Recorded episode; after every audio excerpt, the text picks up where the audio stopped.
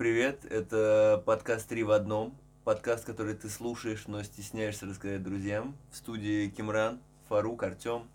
Все как всегда, ничего не меняется, Кальян тоже здесь, как всегда он будет мешать э, слушать вам, и э, он будет наслаждать нас. Э, не знаю, есть ли такое слово. Парни, привет. Привет, привет, привет. Отлично. Uh, у меня есть история, uh, с чего я начну. Вау, у тебя есть история, правда? Да, есть одна. Uh, и у меня из нее выйдет небольшая подводка. Короче, недавно я гулял э, с ребенком. Ну, обычные мои будни. Не больше я ничем не занимаюсь практически. Мне кажется, твой ребенок популярнее тебя. Милее, интереснее. Это я даже не Да. И мы с ней гуляли э, на детской площадке. Э, очень какая-то, ну, знаешь, вот эти вот детские площадки, которые э, строятся в новых домах, такие футуристичные. Вылизанные. Вместо того, чтобы, да, сделать, э, ну, шишины вкопать, блядь, в землю. Или вот эту паутинку-черепашку, в Э, которой обычно стрелки проводились. Да, э, вместо этого вот футуристичные какие-то, на которые вместо э, этих, вместо лесенки просто железные прутья. Ну, вот такого формата. Ну, это- Типа, либо залезть, либо, ну, либо ты залезаешь, либо падаешь, без вариантов. Ну, зато это сразу подготовит тебя в жизни взрослого. Типа, умри или выживи. Да? Есть два пути. Вверх, вниз, все. Да, и я немножко поддерживая дочку, мы залезли по этим прутикам, а там э, была другая девочка. Она была явно постарше, она уже умела немного разговаривать. э, и э, когда мой, мой ребенок залез, а там стояла мамочка с каким-то папочкой. Они такие тоже, ну, форматы, наверное, возраста моего, молодые относительно. Э, и моя хочет пройти мимо нее, как бы, да, спуститься с горки, назовем это так. А та такая стоит, Объект. типа, и не, не дает ей пройти. Объясняя, я не помню, ну вот свой вот этот дебильный тарабарщик, ну дебильный, конечно, другие дети, блядь, дебилы. Моя, короче, и самое хорошее. да, я шучу. э, Она, короче, не пускает. Э, Я пытаюсь как-то провести, объяснить, чтобы отошли. э, И нормальный человек из семьи напротив, молодой человек, мужчина, говорит, там, образно, Сара. Не, ну, я, ну, блядь, реалии у нас такие, Сара, блядь. И он нормальный человек, он говорит, там, милая, нельзя себя так вести. И тут влетает сумасшедшая мамаша, которая говорит, ну, она явно начиталась вот этих вот книг по развитию ребенка, по саморазвитию себя, Через как, развитие ребенка. как матери, да. И вот она говорит, Сережа, нельзя так говорить. Ты формируешь у нее комплексы. Она просто показывает свою территорию. Я такой, алло, ну она собака, что ли? Ну, типа, она помечает ее, что происходит, типа? Я понимаю, что, ну, типа, ты хоть, ну, да, мы все не хотим травмировать своих детей. И вряд ли, скорее всего, фраза «нельзя себя так вести» травмирует его. Прошу прощения, мне кажется, наши родители не заморачивались Не, по поводу вообще. травмировать детей. Вообще. Можно было прийти вообще с открытым переломом руки, тебе бы сказали, ну ничего, полежи, пройдет, там, Типа подорожник та- приложи, сейчас ну, плюну тебе три Ладно, раза». не настолько у меня было, но да, ну, формата того, то, что они явно не задумывались. Вообще, я, ну, типа, анализируя свое детство, я понимаю, что мне вообще не объясняли, почему мне не нужно делать то или иное что-то. Мне кажется, улица тебе это все прекрасно объяснила. Я на улице не был. А, все. Меня же водили. Я веду к тому, то, что у меня Я была... забыл, что у тебя был телохранитель в виде Да. бабушки. У меня как цензор, типа культурный и вообще человеческий была бабушка, которая э, она не, не хотела объяснять мне какие-то ситуации. Она говорила, это нельзя, нет, а это можно. И она мне не объясняла, типа, почему нельзя, для чего нельзя, типа, ну, кому я сделаю плохо. Я просто жил в формате Главное- нельзя. Главное, она тебе объяснила, что метить территорию это не прерогатива Это- людей. Да. И вот эта женщина, ну я, я сразу я понял, что не стоит тусоваться на этой площадке. Там территория уже вся Да, размечена. да. бы. Я пойду лучше на другую пройдусь с, с ребенком. Но вот эти вот, эти вот э, сумасшедшие девушки, которые максимально загоняются по своему саморазвитию, про книги по развитию ребенка, мне кажется, они очень сильно борщат в какие-то моменты. Ну это же вот эти бешеные мама, мамочки. Знаешь, А- вот эти, которые в Инстаграме там э, воюют просто в комментариях друг с другом, пытаясь объяснить, что ты не права, ты не права, ты лишаешь ребенка детства, ты уничтожаешь его личность, которая даже еще не сформировалась, но она есть, ты убиваешь это. Самое страшное то, что, ну, типа, мы... Я уверен, что у половины таких мам, э, ну, э, дети насильники. А, Прикинь. Маленькая ремарочка. э, Фарук, э, я думаю, и я, мы не, не согласны с данным мнением, конечно, не поддерживаем его. Это сугубо личное мнение автора. То есть просто меня возмущает очень много ситуаций э, жизненных, где мамочки, ну, они настолько двуличны бывают иногда. Фо- фо- ну, как и все люди, ну, я понимаю, но просто есть э, фо- формат, кото- в который я попал, скажем так, ну, ненароком, по- попал и вижу, как это происходит теперь по бокам у меня на детской площадке, и понимаю, что это э, отвратительный мир. Прям отвратительный, который мне э, не просто, ну, он неприятен прям. Мне очень больно смотреть на них. А вот э, Ненавижу женщин! Шучу, ладно. люблю. исходя из, Блядь, у меня из дочка, того, жена. как тебя, условно говоря, воспитывала бабушка, Да. ну, человек, который был всегда с тобой Да. практически, вот, а ты перенес бы какие-то моменты из этого воспитания на воспитание своей дочери? Ну, условно говоря, Э, Нет, нет, да, да. Смотри. Э, Без декодинга. То есть, э, малышка, для тебя еще пока рано заходить на сайт Genius, чтобы я тебе там объяснял, э, в моем почему ты не должна стоять здесь. в моем формате воспитания э, у меня мама, я ее очень сильно люблю, но она тоже была такого формата, она не любила изъяснять, объяснять и так далее. А вот мужчины в семье, то есть дед и отец, они такие э, довольно инакомыслящие были, э, ну типа отец до сих пор, а дедушка, к сожалению. Диссиденты. Э, Да. И они любили поделиться историями, очень много рассказывали мне про свое детство, про это. И я вот с помощью них анализировал вообще, что происходит, скажем так, как нужно строить себя. Вот. То есть, если у меня... э, Они их грамотно балансировали, скажем так. Но если там э, какие-то там детские травмы и прочее, да, то я искренне э, всегда... У меня с отцом в детстве э, были построены отношения э, формата «я боюсь» и э, как бы... Накосячить. Нет, у меня не было такого, что накосячить. Я э, боялся э, быть в глазах отца хуже, чем он думает. Разочаровать. Да, и я очень долго пытался подобрать слово, спасибо. Ну ты его объяснил. Да, э, Определение, я искренне боялся разочаровать его. Господа, это наш формат э, подкаста. Араб объясняет молдаванину, как лучше изъясниться. Что такое разочарование? Да. Вот, я искренне боялся разочаровать его. Я не боялся с ним разговаривать, проводить время или еще что-то. Чисто я, наверное, сильно уважал его и боялся, ну, чтобы он э, усомнился в моих э, достоинствах. Э, и только со временем э, пришел момент, когда мы стали, так скажем, хорошими друзьями. То есть помимо того, что он мой отец, я его уважаю, мы перешли на уровень, когда мы можем общаться на любую тему. Вот, вот так вот, наверное. Мне кажется, это вполне, э, это вполне нормальное отношение с отцом.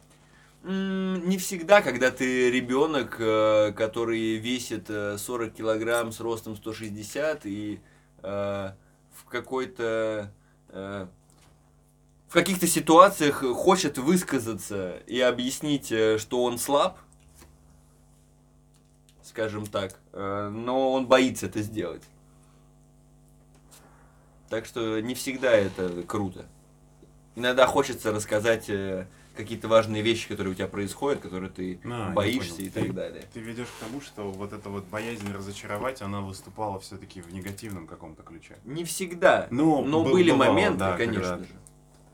Короче, Ты когда говорил про сумасшедших мамаш современных, и когда проводил аналогию э, с нашими родителями, реально 90-е было такое время, когда вот именно у того поколения не было ни сил, ни возможности уделять должное внимание воспитанию детей, то есть нас. Плюс еще тогда не было, это был не настолько информационный век, не было такого количества там литературы в свободном доступе и прочее. Что сейчас, на мой взгляд, нам играет не, со- ну, не нам, а вот нашим ровесникам, которые уже воспитывают своих детей, играет не совсем на руку, потому что этой информации слишком много, и если ее не фильтровать, то вот возникают такие ситуации, как у вас на детской площадке. Когда она начиталась непонятно чего, не фильтранула вообще, и пытается при помощи этого воспитывать ребенка. Мне кажется, что она не вот фильтранула в твоем э, вы- высказывании неправильный термин. Мне кажется, она не умеет думать. Она просто не осознавая информацию, не раздумывая о ней, взяла ее и такая «Метит территорию! Я метит, терри- она метит!» Так что да. Было бы смешно, если бы Минутка. она еще книжку при этом достала, такая развернула, там у нее закладочка, подчеркнутая строчка. Вот тут, вот, смотри, тут написано. Минута сексизма. Рубрика Артем и сексизм. Я очень люблю женщин. Ага, И тут я вставлю тот момент, где ты орешь «Ненавижу женщин». Я очень люблю женщин.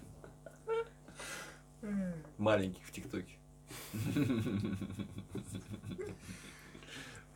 Э, Переходя э, к подводке, э, соответственно, ну, сейчас настолько много книг мотивационных и контента мотивационного. э, Ну, потому что, Мотивационного мусора, я бы выразил. Вообще, в принципе, мусора много в плане информации. конечно. И вот один из них это мотивационные книги. Читали ли вы их? У меня есть э, уже небольшой, ну не, не рассказ, просто ну спич для этого. Сначала хочу поинтересоваться у вас. Мне А. кажется, у Фаруку есть что сказать. Ну, на самом деле, у меня... Я в университетские годы в какой-то момент ударился в самоанализ, причем во всех возможных его проявлениях. Хорошо, секунду. Э, Богатый папа, папа, бедный папа. Я Всё, я прочитал, и не только ее. В принципе, все, что можно было найти из подобной литературы, я вот я просто поглотил. Но единственное, знаешь, это было и вот именно что поглотил, потому что я тогда, слава богу, понимал, что нужно информацию, как я сказал, фильтровать. Ну, короче, перерабатывать нужно. Да. И не брать, и не верить всему на слово. И вот из этих книжек я что-то для себя почерпнул. И, возможно, даже сейчас там я в жизни это как-то применяю. Но большую часть я так аккуратненько типа отсеял. То есть я ознакомился, я понял, что это есть. Это может быть полезно, а может быть и не очень, но, но окей. То есть я как-то я не слишком глубоко это в себя впитал, чтобы у меня ну, вот, мозг начал деформироваться. А, к сожалению, у меня есть знакомые, у которых это произошло. Ну, я думаю, у каждого из нас найдется знакомый, который вот из разряда этих фанатиков, Да. которые за тайм-менеджмент, за вот всякие непонятные бизнес-идеи, бизнес-молодости. Опа, подводочка. Не, к тайм-менеджменту я, я отношусь очень хорошо. Не, я тоже, я тоже. Просто есть различные проявления, и опять же, возвращаясь вот к информационному мусору, реально вот далеко не вся литература по этой теме, которая сейчас имеется там в широком доступе, она может быть полезна. Тимран, у тебя нет? Не читал такое? Нет, почему я читал? И как? Как раз вот богатый бедный папа, вот это все мишуру. Но могу сказать так, учеба в Иньязе научила меня работать с информацией, с большими объемами и вычленять, что надо, а что нет. Ну, то есть механику выстроили. Поэтому для меня это все чтиво местами становилось очень скучным, банальным. Ну, то есть я читаю какие-то мысли, понимаю, что это ну, банально, это Ну, ты и на так к этому поверхности. пришел, я, и я это и так могу понять сам, ну, то есть я уже это понимаю и осознаю. Понятно, там есть какие-то моменты, которые очень хорошо изучить, прочитать и понять, как это на начальном этапе работает. Ну, то есть какие-то базовые вещи. Так же, как и с бизнес-молодостью, к которой мы скоро подойдем, я так понимаю, куда же без нее. Вот, но проблема-то многих, кто сталкивается с этой литературой, они ищут в этом панацею от всех бед. То есть для них это вот истина последней инстанции. Вот я сейчас прочитаю эту книгу, она изменит мою жизнь. Я стану более эрудированным, умным, успешным и так далее. Но не бывает успешного успеха вот этот э, такой м, э, Нету формулы. не- не- нету форм, даже не столько формул, нет вот этого, вот это выражение успешный успех, оно отлично характеризует все вот эти мотивационные книги, потому что как бы они не пытались завуалировать всю эту идею, что нет, мы больше про людей, саморазвитие, все дела, все равно все их идеи в итоге сводятся к тому, чтобы ты стал успешным, надо быть успешным, думай как успешный. И вот это же абсурдность. Ну, блин, ты можешь как угодно думать, что ты мега успешный. Но если ты не разберешься на всех базовых этапах, на начальных, как тебе простроить свою дорогу, свой путь к тому, чтобы прийти к определенным целям за какой-то срок времени, который ты сам себе распределяешь. То есть вот я хочу в течение пяти лет там выйти на такую-то позицию, занимать там, условно говоря, такую-то должность или там делать такой-то контент, зарабатывать столько. Это бесполезнейшее чтиво. Ну, то есть, come on.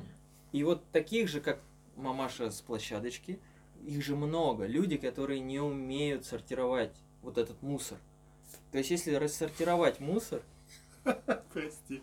Для меня фраза «сортировать мусор» сейчас как триггер. Ну, слушай, и вот это, кстати, тоже проблема. З- зачем далеко ходить? Люди-то обычный мусор не могут сортировать, а вы хотите, чтобы они информацию могли фильтровать как-то.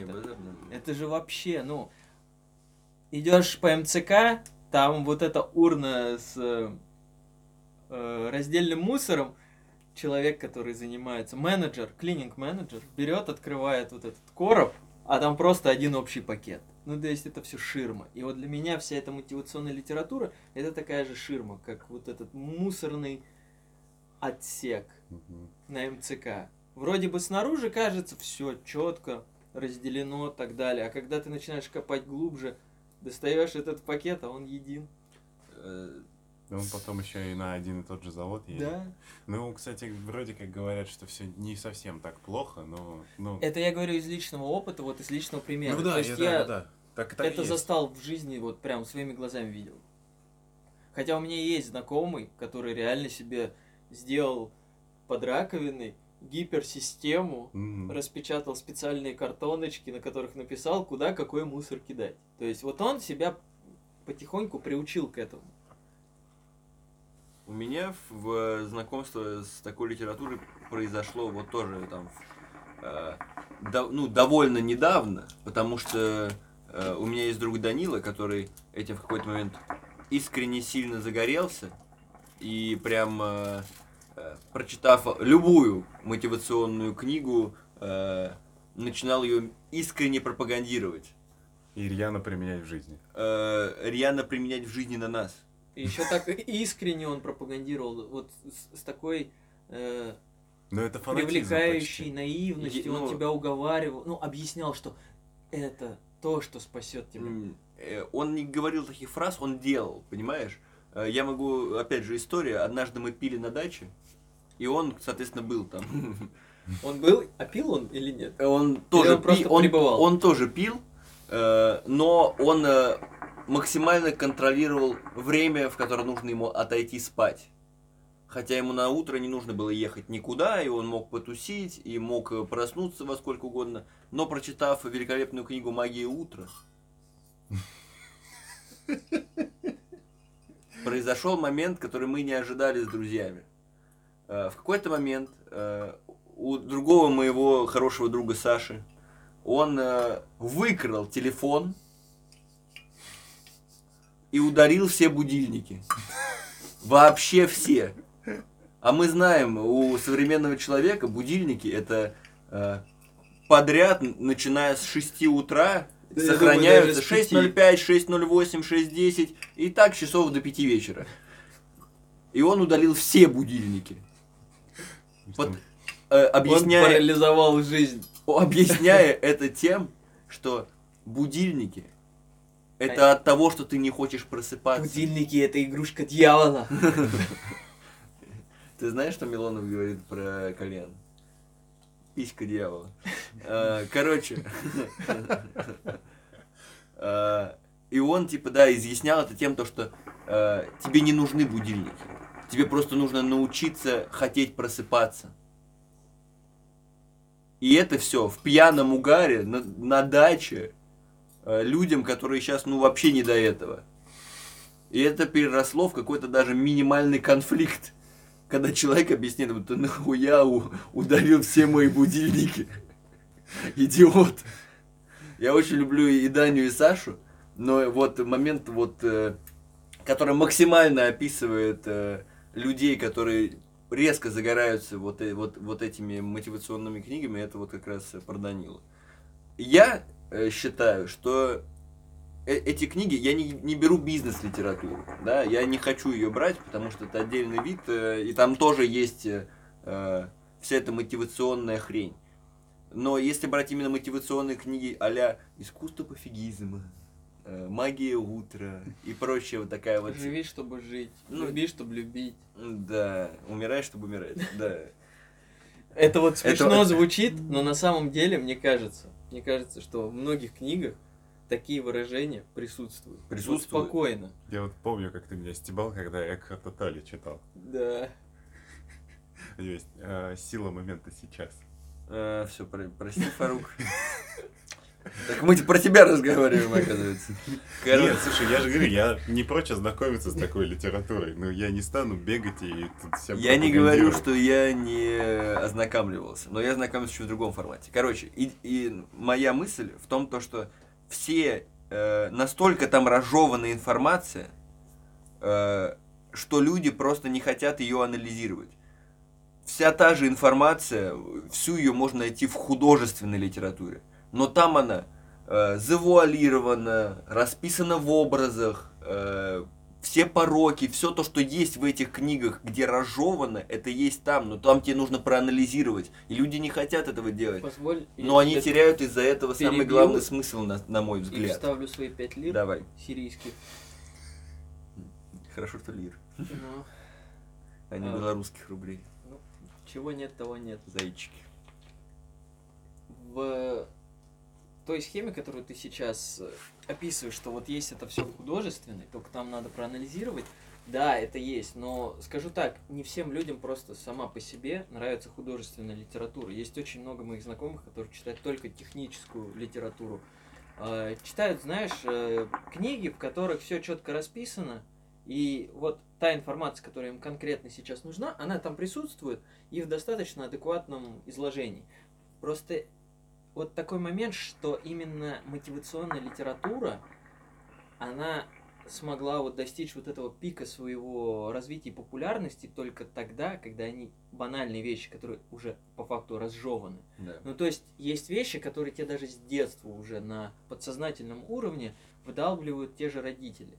Ну, что есть хорошо, что есть плохо, что для того, чтобы иметь какой-то успех, тебе надо приложить определенное количество сил, чтобы к нему прийти. Но в этой мотивационной всей литературе они берут вот это пюре и так уже разжеванное, уже смолотое. Засовывают в зас- блендер еще они засовывают в блендер и перемалывают его просто на такие частицы, которые анализировать э, на каком-то подсознательном уровне э, твой организм уже не хочет. Да, и они еще да. и, и масла не добавят, и молочка не добавят. Просто картошка перемолотая выходит. Да, Неприятно, понимаю. Ты просто сказал про техническую литературу. Да, это, ну, типа, это понятно, когда человек берет техническую литературу, ему это нужно, и он знает цель этого. Но люди, которые слушают, читают мотивационную литературу, они не знают своей цели. В этом-то и проблема. Они не, не- изначально не разжевывают, для чего это им. Они думают, что это изменит их мир, и это максимальная их идея, максимальная мечта. Это не столько мечта, это внутренние проблемы и комплексы, которые у нас у всех так или иначе присутствуют в разной степени. И вот эта мотивационная литература это как один из видов эскапизма. То есть ты не анализируешь, ты, во-первых, не признаешь какие-то проблемы, которые у тебя есть. Слушай, ну вот мне сейчас аналогия в голову пришла, прости, что перебил. По сути, люди, которые к такой литературе прибегают, они редко, когда находятся, так скажем, в хороших условиях жизни, или у них редко, когда отсутствуют проблемы, там, личные или еще какие-то. То есть они начинают все вот это читать в поисках какого-то смысла, какой-то цели, в поисках спасения, по большому счету. И, естественно, лучше вот это вот картошечку вот эту уже, которую переживали, перемололи, пусть без молочка, без масла, но она хотя бы, ну, она уже готова. Вместо того, чтобы взять и гранит грызть и пытаться как-то, ну, Так прям... Тут же, понимаешь, не до конца соглашусь. э, Не все Хотя с люди... чего- с чего-то же нужно начинать. не, не все люди могут взять и осознать то, что им надо вот грызть гранит, понятно. перейти к фундаментальным каким-то вещам. Поэтому, ну, я рад тенденции, что сейчас, особенно наше с вами поколение, оно более-менее осознает, что проблема ментальных каких-то своих загонов, она решается тоже медицинским способом, походом к психологу. То есть психолог это не какая-то блажь, это не вот американские фильмы, где богачи ходят к психологу, потому что им скучно, им надо М, просто... У нас в русском менталитете вообще к этому отношение. Кто, кто из вас был хоть раз у психолога или у психотерапевта? Я искренне хотел пойти, э, но я не хочу идти к психологу или к психотерапевту, э, который, э, который берет маленькие деньги за свою работу. Мне Мгм. кажется, что он не такого профессионализма. э, А большие ты что- отдать не готов? Да, большие пока нет А, ресурса. М- могу сказать, как человеку, у которого есть много знакомых психологов, психотерапевтов, и плюс еще есть друзья, которые ходят тоже, обращаются к ним за помощью и проходят. Здесь то же самое, как и с врачами. Тут нету, знаешь, какой-то идеальной формулы а-ля, а-ля дорого, Не, это, хорошо. понятно. Ну, когда у Дёшево тебя это нет плохо. точки входа и нет знакомых, и ты просто как бы... Нет, и тут то же самое, как ты ищешь своего стоматолога, Ну, на понятно. кос- ну, Но ты не был, сходив несколько, вот прям конкретно чтобы прям по ту вот... сторону я не был. Но исходя из того, что...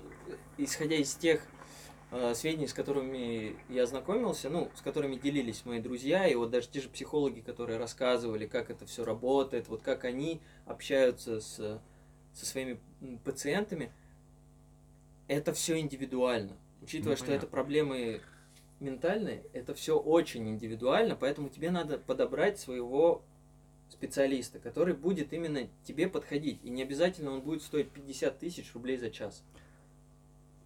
А ты- Э, Ты хочешь, хочешь я- посоветовать что-то? Я хочу, если возвращаясь э, к книгам, да, Да. Ну э, великолепно. Ну, я просто вот сейчас прям зашел на Литрес. Да. э, И а, ты вышел? смотришь популярное? популярные книги. Я Там- просто, я просто зачту подряд. Да, э, угадаю. Там обязательно есть Лобковский. Врубить э, бит. Кстати, нет, ты проиграл. Нету Лобковского? Нет, ты проиграл. Обидно. Э, Я смотри. разочарован. Давай я сейчас прочту. Врубите ак- аккомпанирование. Э, Нет, Я- не я надо. наложу. Ты можешь. Давай, подыгрывай вот так правильно. Прям, пой мне. Сила подсознания или как изменить жизнь за 4 недели. У нас дома, по-моему, стоит на полке. Ну, парень, больше не Я уже, да. А нет, ты, э, я извини, про про Лобковского ты отгадал все же. Хочу и буду принять себя, полюбить жизнь и стать счастливым. Нисы! Восточная мудрость, которой ля-ля-ля. Одна из. Сила подсознания. Или как изменить жизнь за 4 недели снова. И уже вторая интерпретация этой книги. Э, Самый богатый человек в Вавилоне. Секреты первого миллионера будущему, будущему миллионеру. Понял? Кимран? Конечно. Будущему миллионеру тебе говорят. Магия утра. С такой инфляцией мы все будущие миллионеры. И потом в конце Ульяна Павловна Соболева, жена хана. И разрешите я прочту описание. Жены хана? Если узнаю, что ты мне лжешь, Ангаахай, я раздеру голыми руками твою грудную клетку и сожру твое сердце. Прохрипел мне волосы, а я сильнее прижалась к нему, и по мере того, как он все больше трясся, я переставала дрожать. И напрасно переставала. Мои круги ада только начинались. Быть невестой дьявола – ничто по сравнению с тем, что ждет жену дьявола. Если честно, после этого описания я готов завершить наш Да, мне выпуск. кажется, И вот в этом мире мы живем, где популярные книги это жена хана, понимаете? Где Ангаахай дьявол, блядь. Ну, справедливости ради скажу, что Быть женой хана это бесспорно. не так себе. что а, во времена нашей юности была популярна Донцова. И Э. это же тоже мусор. Дарья Донцова, великая женщина. Представляешь, она, она функционер. Она создала огромную сеть, чтобы выпускать книгу в неделю, покупала за минимальный кэш у людей и выпускала Ты под же своим именем. понимаешь, Гений. что эта же схема работает и на жену хана, и на вдову Не-не-не. самурая, и на всех остальных. Это же все схема, это вот эта система. сейчас там Не. вот следующую неделю будем смотреть. Из-за того, то, что Литрес они запустили же сам издат, типа тему, то, что ты сам прям можешь выложить свою книгу, сам продвигать на нашей платформе. Мы просто берем процент. И Вау. вот, и вот такие книги, Книжный стриминг. вот такие книги, это и есть формат, э, что вышло из, из сам издата. Вот знаешь, что я хочу добавить? Я такую маленькую отсылку к одному из наших прошлых выпусков, когда мы упоминали ТикТок.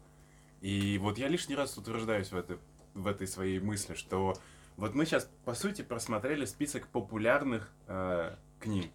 И мы же сами тому виной, люди, которые эти книги скачивают и покупают, ну я сейчас не говорю конкретно про нас троих, а вообще в целом, и делают их тем самым популярными. То есть мы потребляем вот эту вот литературу, какой момент Фарук э, стал э, продвигать свою политическую программу Мне кажется, после новостей о том, что Канье все-таки не сможет избираться, Похоже, вот он пер- первый в России. афро-башкир, который станет, возможно, будущим президентом Республики Беларусь. вот это будет поворот. Мы- зато мы будем в аппарате президента. То есть в Беларуси ничего не поменяется. Э, Есть инфа э, про Беларусь, прям чисто Давай, тихо вкину. вброс, э, чисто Маленький вкину. шотик. Э, Есть информация, что из больших э, сейчас э, компаний, IT, не IT, из огромных компаний вывозят э, ценные кадры в Украину на какой-то, ну, недолгий, скорее всего, но срок. Но это не удивительно. Были же новости про то, что в офисе Яндекс и Uber в Беларуси Да, были да. обыски, Да. пришли люди в масках, с дубинками, с автоматами и проводили вот эти обыски, которые были характерными и классическими для 90-х в России и в начале нулевых. Ну Типа и- люди не могут попасть на работу. Ну, в смысле, они в офисы хотят зайти, их не А пускают. зачастую и- они уже в офисе, Да, а туда и, приезжают конечно, люди определенные и непонятно чего хотят, И, Но, э, Да. замораживают работу. вот. И, короче, вывозят сейчас. Вот есть знакомые, которые, да, отправились. Ого. Это такой резкий вброс. Пускай люди проанализируют. А мы вернемся к мотивации. И у нас есть великолепная новость, что э, бизнес-молодость, корпорация, которая сколько лет? 300 э, э, говорила, что делает бизнесменов. Но они же, их самый успешный кейс это Хан Баты. Они помогли ему создать свою сеть. Это смешно. Э, Это смешно. Э, И она э, в новости, как говорится, они закрываются, потому что с финансами problems. Но также там говорится, что это, скорее всего, ребрендинг. Есть у меня подозрение, что там очень большая доля лукавства о том, что они банкроты, денег нет и так далее. Нет, просто люди решили, они закинули новость для хайпа, э, что они делают ребрендинг. И все, это не более... Я, кстати, давно про них ничего не слушал. Вот пока не наткнулся на эту новость, реально давно про них ничего не слышал. Кто-нибудь слушал их лекции? Нет, нет, я, я сознательно избегал вообще. Как только это стало популярным, Не, в, понял. в интернете, не Нет. ходил на лекции. Нет, нет, нет. нет, нет. Я, Я- я слушал. Я только видел, знаешь, э, в какой-то момент был бум на, знаешь, это охота на инфо-цыганских ведьм в Да, Ютубе. да. Очень много блогеров э, словили хайпа на том, что разоблачали бизнес О, это прикольно, я люблю такие. Это прикольно, но и тут еще такое малень- маленькое ответвление будет, э, что многие люди, которые этим занимаются, сами в итоге оказываются Бизнес-тренеры? если бизнес-тренерами, а они многие в итоге потом продаются этим же бизнес-молод... бизнес-молодостям, всяким Зуфаровым и Мгм. прочим, которые там всякие бизнес-пирамиды делают. И при этом получается, что они, условно говоря, пытаются как бы и разоблачить, и при этом еще и рыбку съесть. Хорошо, есть ли у вас знакомые, которые, типа, э, залетали туда? Я был Да. как-то на встрече трансформатора. Знаете, так, так, такую штуку. Это же вот из этой же Мы как-нибудь можем, ну, э, объяснить человеку, что не надо г- говорить такие вещи. Не-не-не, я там работал. А, ладно. так- Там, ты там у работал? них, э, у них была типа Спикером? вот это- Нет. А я не удивлюсь, учитывая, что синергия, которая штампует все эти форумы, Да. университет, который существует только ради того, чтобы организовать очередной форум, на котором будет Тайсон, Хабиб Нурмагомедов, Да. И Брэнсон, Брэнсон, и а- Вучевич, Вуйчич, Вуйчич. Тони Робинсон и все эти, Мгм. и они будут объяснять, как выйти из кризиса финансового. То есть э, в мире мало людей, которые положили львиную долю своей времени, своего времени и жизни на то, чтобы изучить экономику и финансы как э, некую науку, то есть Мгм. Разложить это все с точки зрения именно науки, то, как это работает, и объяснять, почему то или иное действие будет приводить э, к каким-то определенным последствиям.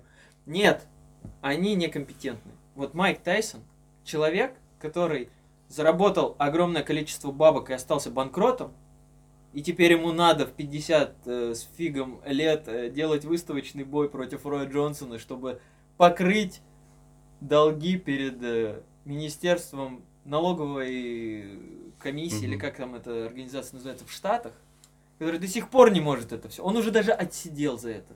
За то, что, ну, финансовая безграмотность его Ну. погубила. Вот, он мне будет рассказывать с трибун, как мне выйти из кризиса, который проходит в России. Ну, ты представь, что сидит такой э, 20-летний э, бизнесмен, Ну да, который не знает, кто такой Тайсон, в принципе. который нет, который безумно любит бокс. Такой, вау, Тайсон? Он мне будет говорить про экономику? Вау! Я Майка увижу. Ты чего? Я кофейню открыл. Он мне сейчас объяснит, как продавать-то. Да, Понимаешь? продаешь Как через продавать- парадигму апперкота. Это механика Тайсона. Это система лояльности. Да. Возможно, кстати, она будет введена в этой кофейне. Кто знает. Но это же абсурдно. Кофейня называется правый хук. Как там, правый похоронный, левый, вот это вот.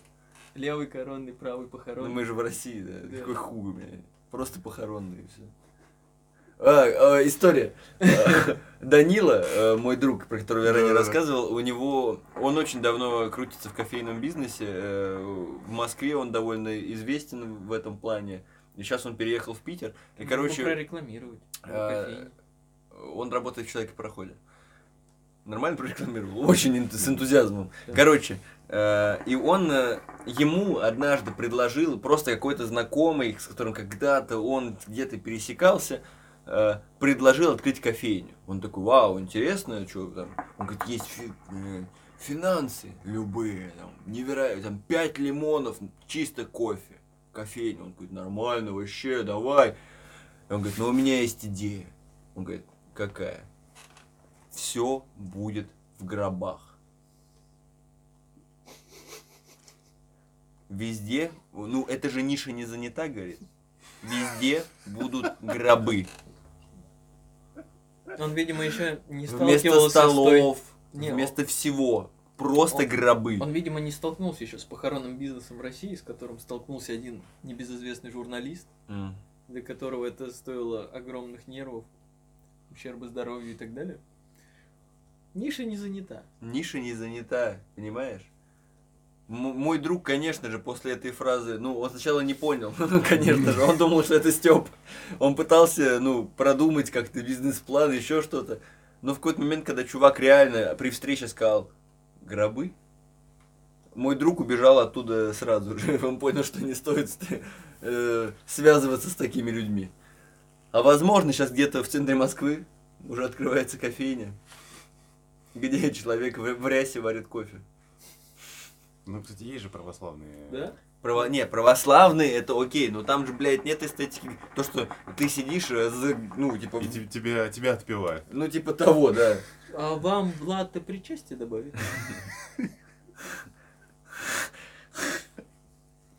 А свечку хотите? Это так должно было выглядеть. Прикинь, десерт, десерт.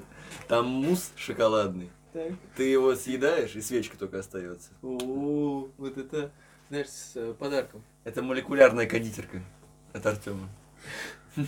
Вот мы шутки шутим, а сами уже концепт разрабатываем. Невольно. Э, Не дай бог. Э, Мне нравится, как ответил. Артем на это. Иисус Христос. Господь Господь. Ну вот и проблема же вот этих всех мероприятий и вот этого всего мотивационного мусора, Что потом открывается вот это. что у людей зарождаются такие идеи, Да. и они считают, что это нормально, Типа это уникально. это уникально. Да, да. Но при этом они вообще отметают какие-либо риски. Потому что им на вот этих Риск, всех- например, того, что ну, людям будет некомфортно всем, начиная от работников, заканчивая посетителями, гостями. Нет, там же главный постулат, что риски это нормально, они будут. То есть закладывайте в первые 2-3 года Рискуйте, риски. Рискуйте, рискуйте, не бойтесь рисковать, не бойтесь терять. Хотя это на самом деле достаточно глупая идея. Но Нет, это- ты должен просчитывать риски, но ты их должен и Минимизировать. минимизировать. Конечно. А они вот эту модель с минимизацией рисков убирают, потому что это сразу не самый популярный пункт Конечно. во всем этом Еще и спиче. самый скучный. И самый сложный для... Ну, скучный он потому что сложный.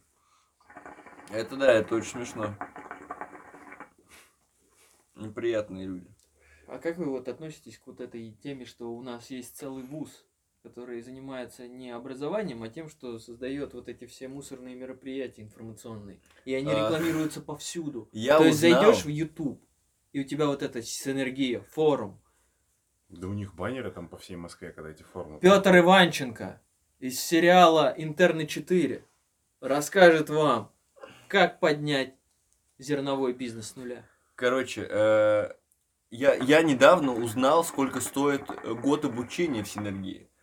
И я думал, из-за того, ну, резонанса, который они делают в медийной сфере, с огромными форумами и так далее, Что типа это дорого. что это пипец дорого. А на самом деле? Вообще копейки. То есть я платил э, в свое время, когда в МГУПи, у- ну это, ну, в МГУПи на робототехнике, окей, там, э, м, э, понятно, но я учился на государственное муниципальное управление, и э, там было в год 90 тысяч. Мгм. А, не э, у, у моего друга есть э, бу- бухгалтер на работе, которая э, искренне восхищается своим сыном. И сын, и он очень красиво лечит маме, что он э, очень хорошо разбирается в киберспорте, играя в доту. А вдруг так и есть? А, там же есть факультет целый. И там не просто факультет, братан, а там пять направлений. Э, Там учат э, э, даже комментаторскому мастерству киберспортивному. То есть узкое направление, не просто спортсмен, спорт и так далее, киберспорт. Нет, ладно, киберспорт, это, конечно, звучит э, смешно, нелепо, но, условно говоря, пять лет назад этот спич бы был бы такой, да, да, чё, Вот я честно киберспортсмены, вспомнил, дураки, лохи. Нет, я не университете над против. этим смеялись. А сейчас заходишь на любой спортивный сайт крупный, и Конечно. там очень много. Во-первых, помимо того, что целый раздел, это Я вообще не отрицаю этого. Но есть э, некая... Сидхи Раджаби выиграл 5 миллионов на главном мейджоре Китая в Доте. Это... И я такой, не типа, против. Hell yeah, блин, братан! Где я свернул не туда? Когда Я дрочился в баскетбол. Far- Вот Warcraft честно, 3. я сейчас прям как будто у меня такой флешбэк, я вспоминаю диалог в университете в столовой, курсе там на четвертом, на пятом, то есть лет 5-6 назад, например. И мы, я со своими одногруппниками, как раз мы обсуждали эту тему киберспорта и обсуждали тему спорта и того, что сейчас как бы происходит. э, Короче, времена меняются.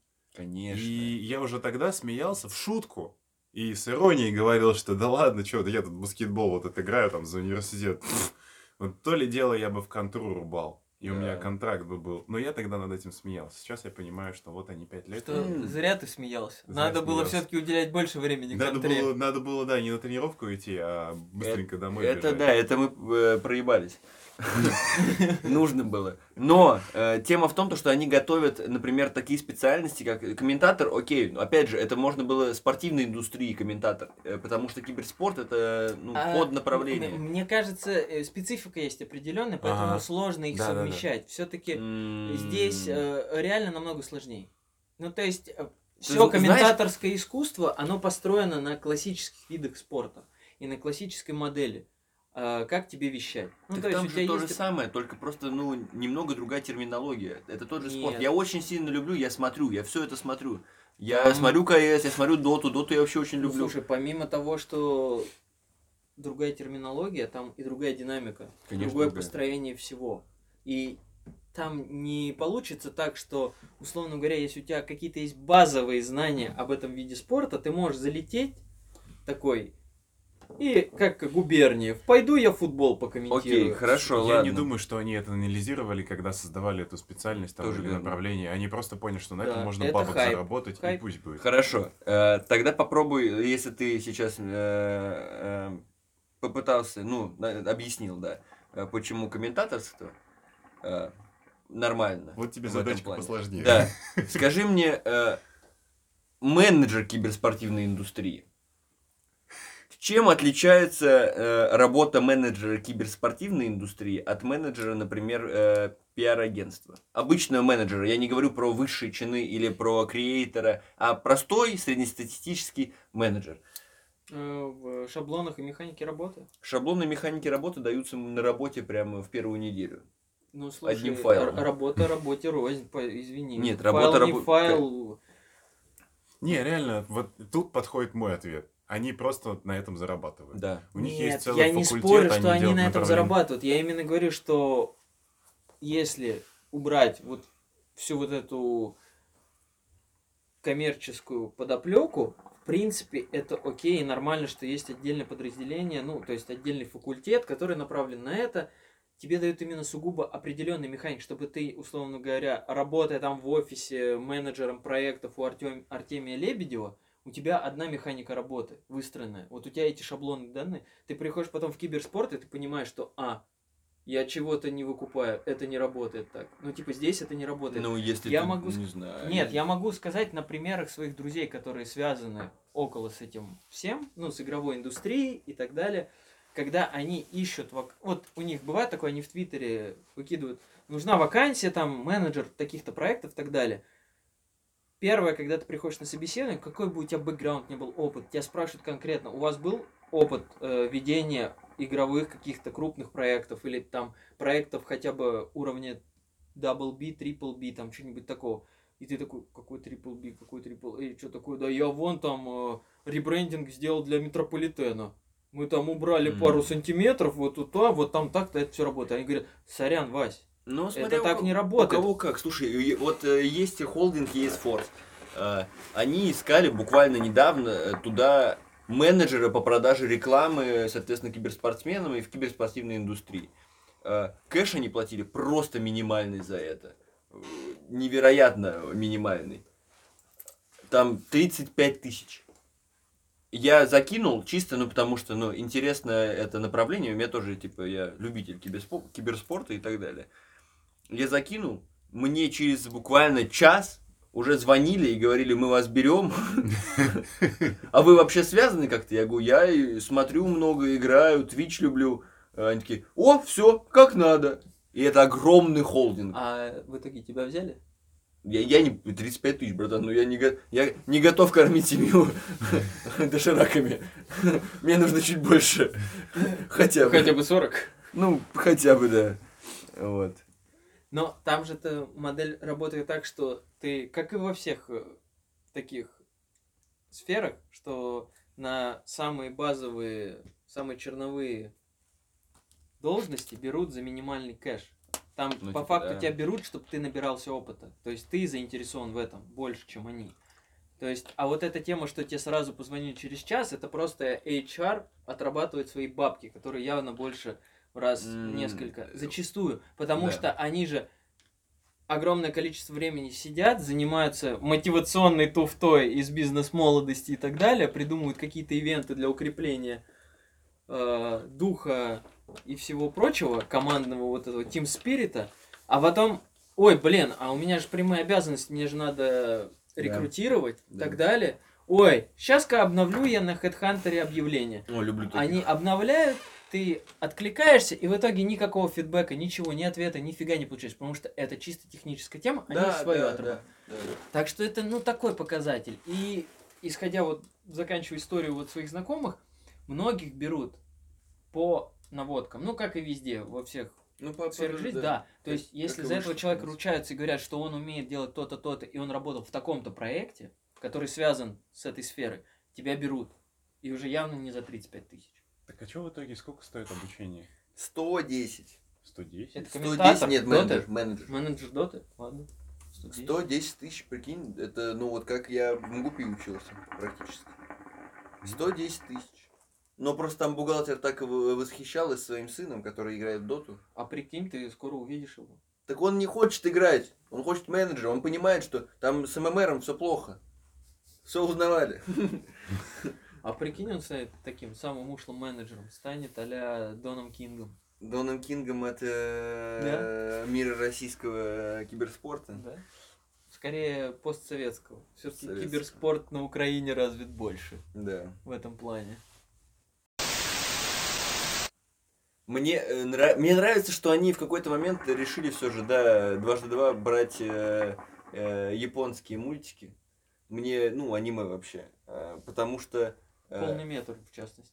и полный метр они брали. И слушай, они брали такие не особые, ну как бы не, не прям известные иногда. То есть, если мы берем аватара, то есть который э, грант э, Ну да. японской культуры. Ну, я бы не сказал, сколько японской, там все-таки очень смешанная, смешанный Ну, продакшн, это хорошо. более такая европеизированная Да, история. да, да.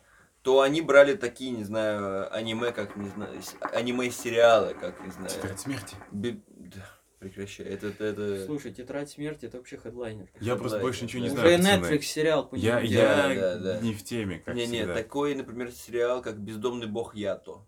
То есть, э, очень хорошее аниме, Ну, но... тут такой момент, что для нас это, возможно, не самое Да не, я популярное. смотрел. Нет, я я, и знаю говорю, что да, но там-то в Японии это же просто как сериалы у нас здесь на Как Да? НТВ, да, тетрадь... морские котики, и вот это Как все. Воронины прям? Да, Да, в, в Азии, слушай, э, там, не знаю, «Тетрадь смерти» сейчас смотрит, наверное, любая домохозяйка, ну, типа... э, Там все кру- знают круто- про аниме. Они помимо того, что знают аниме, они еще и мангу читают. По вот Конечно. этому всему. У меня, кстати, в какой-то... э, Я когда-то давно встречался с девочкой, э, недолго, но она мне подарила, у нее был сборник каких-то манг, э, и она мне подарила всю коллекцию, и она удалила при, при переезде. Это ты сейчас закончишь чем-то, типа, я после этого ее бросил. Не-не-не.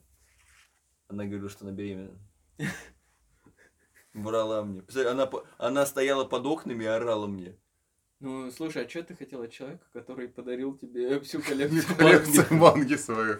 Кстати, да, анализируя сейчас, она еще, знаешь, откуда? Она э, жила в этом э, э, город Внуково.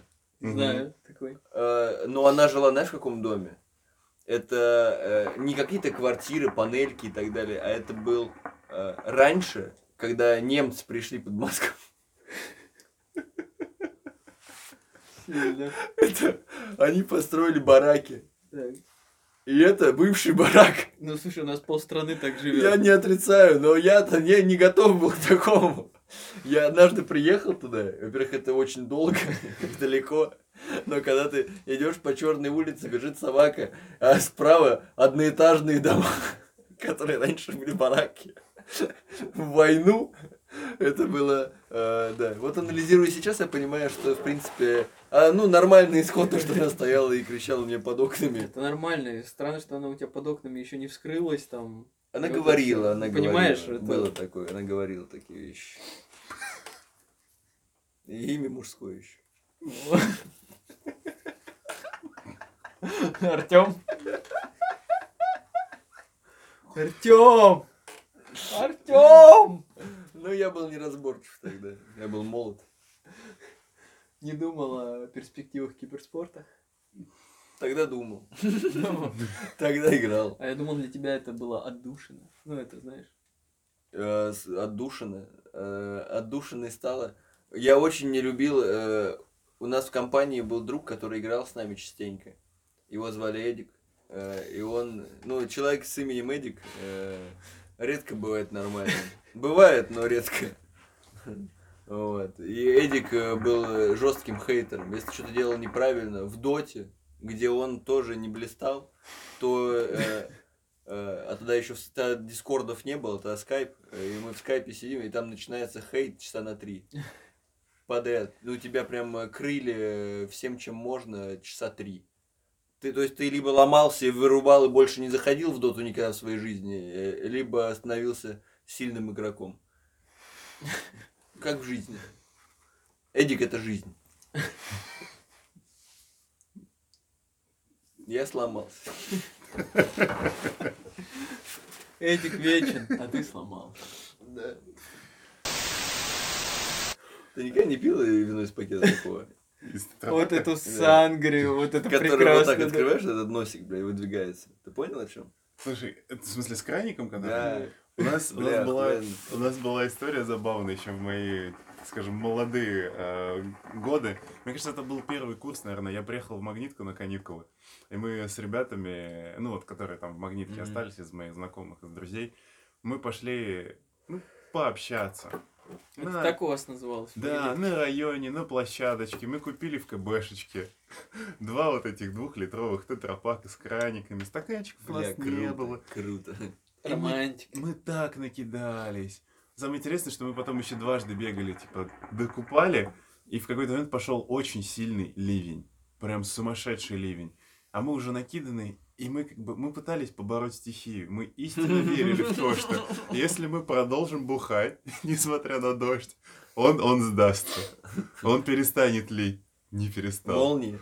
Там Пошли молнии. все кончилось тем, что мы пошли там к ближайшему, ну, а, пошли в гости к другу, который жил ближе всего. И мы уже вот все так же накиданные с балкона наблюдали картину, как улица уплывает. То есть он жил как бы в доме, и ну, как бы у него окна выходили на улицу, Прикольно. такой, знаешь, как бы она под, прям под горочку, так хорошенечко. И учитывая, что был сумасшедший ливень, вся дорога, она превратилась практически в речку. И вот для нас это было такое зрелище, что я прям на всю жизнь запомнил, как улица просто уплывала. Я в говно, а улица уплывает. Стихию мы не побороли. Ты сказал про э, эту э, тему, когда ты бежишь за второй, или вот э, бежишь Да, дальше. да, да, да, да. Я вспомнил, э, однажды я... э, раньше я был неразборчив. э, не Мы в, это же- уже нет, поняли. Нет, не в женщинах, нет.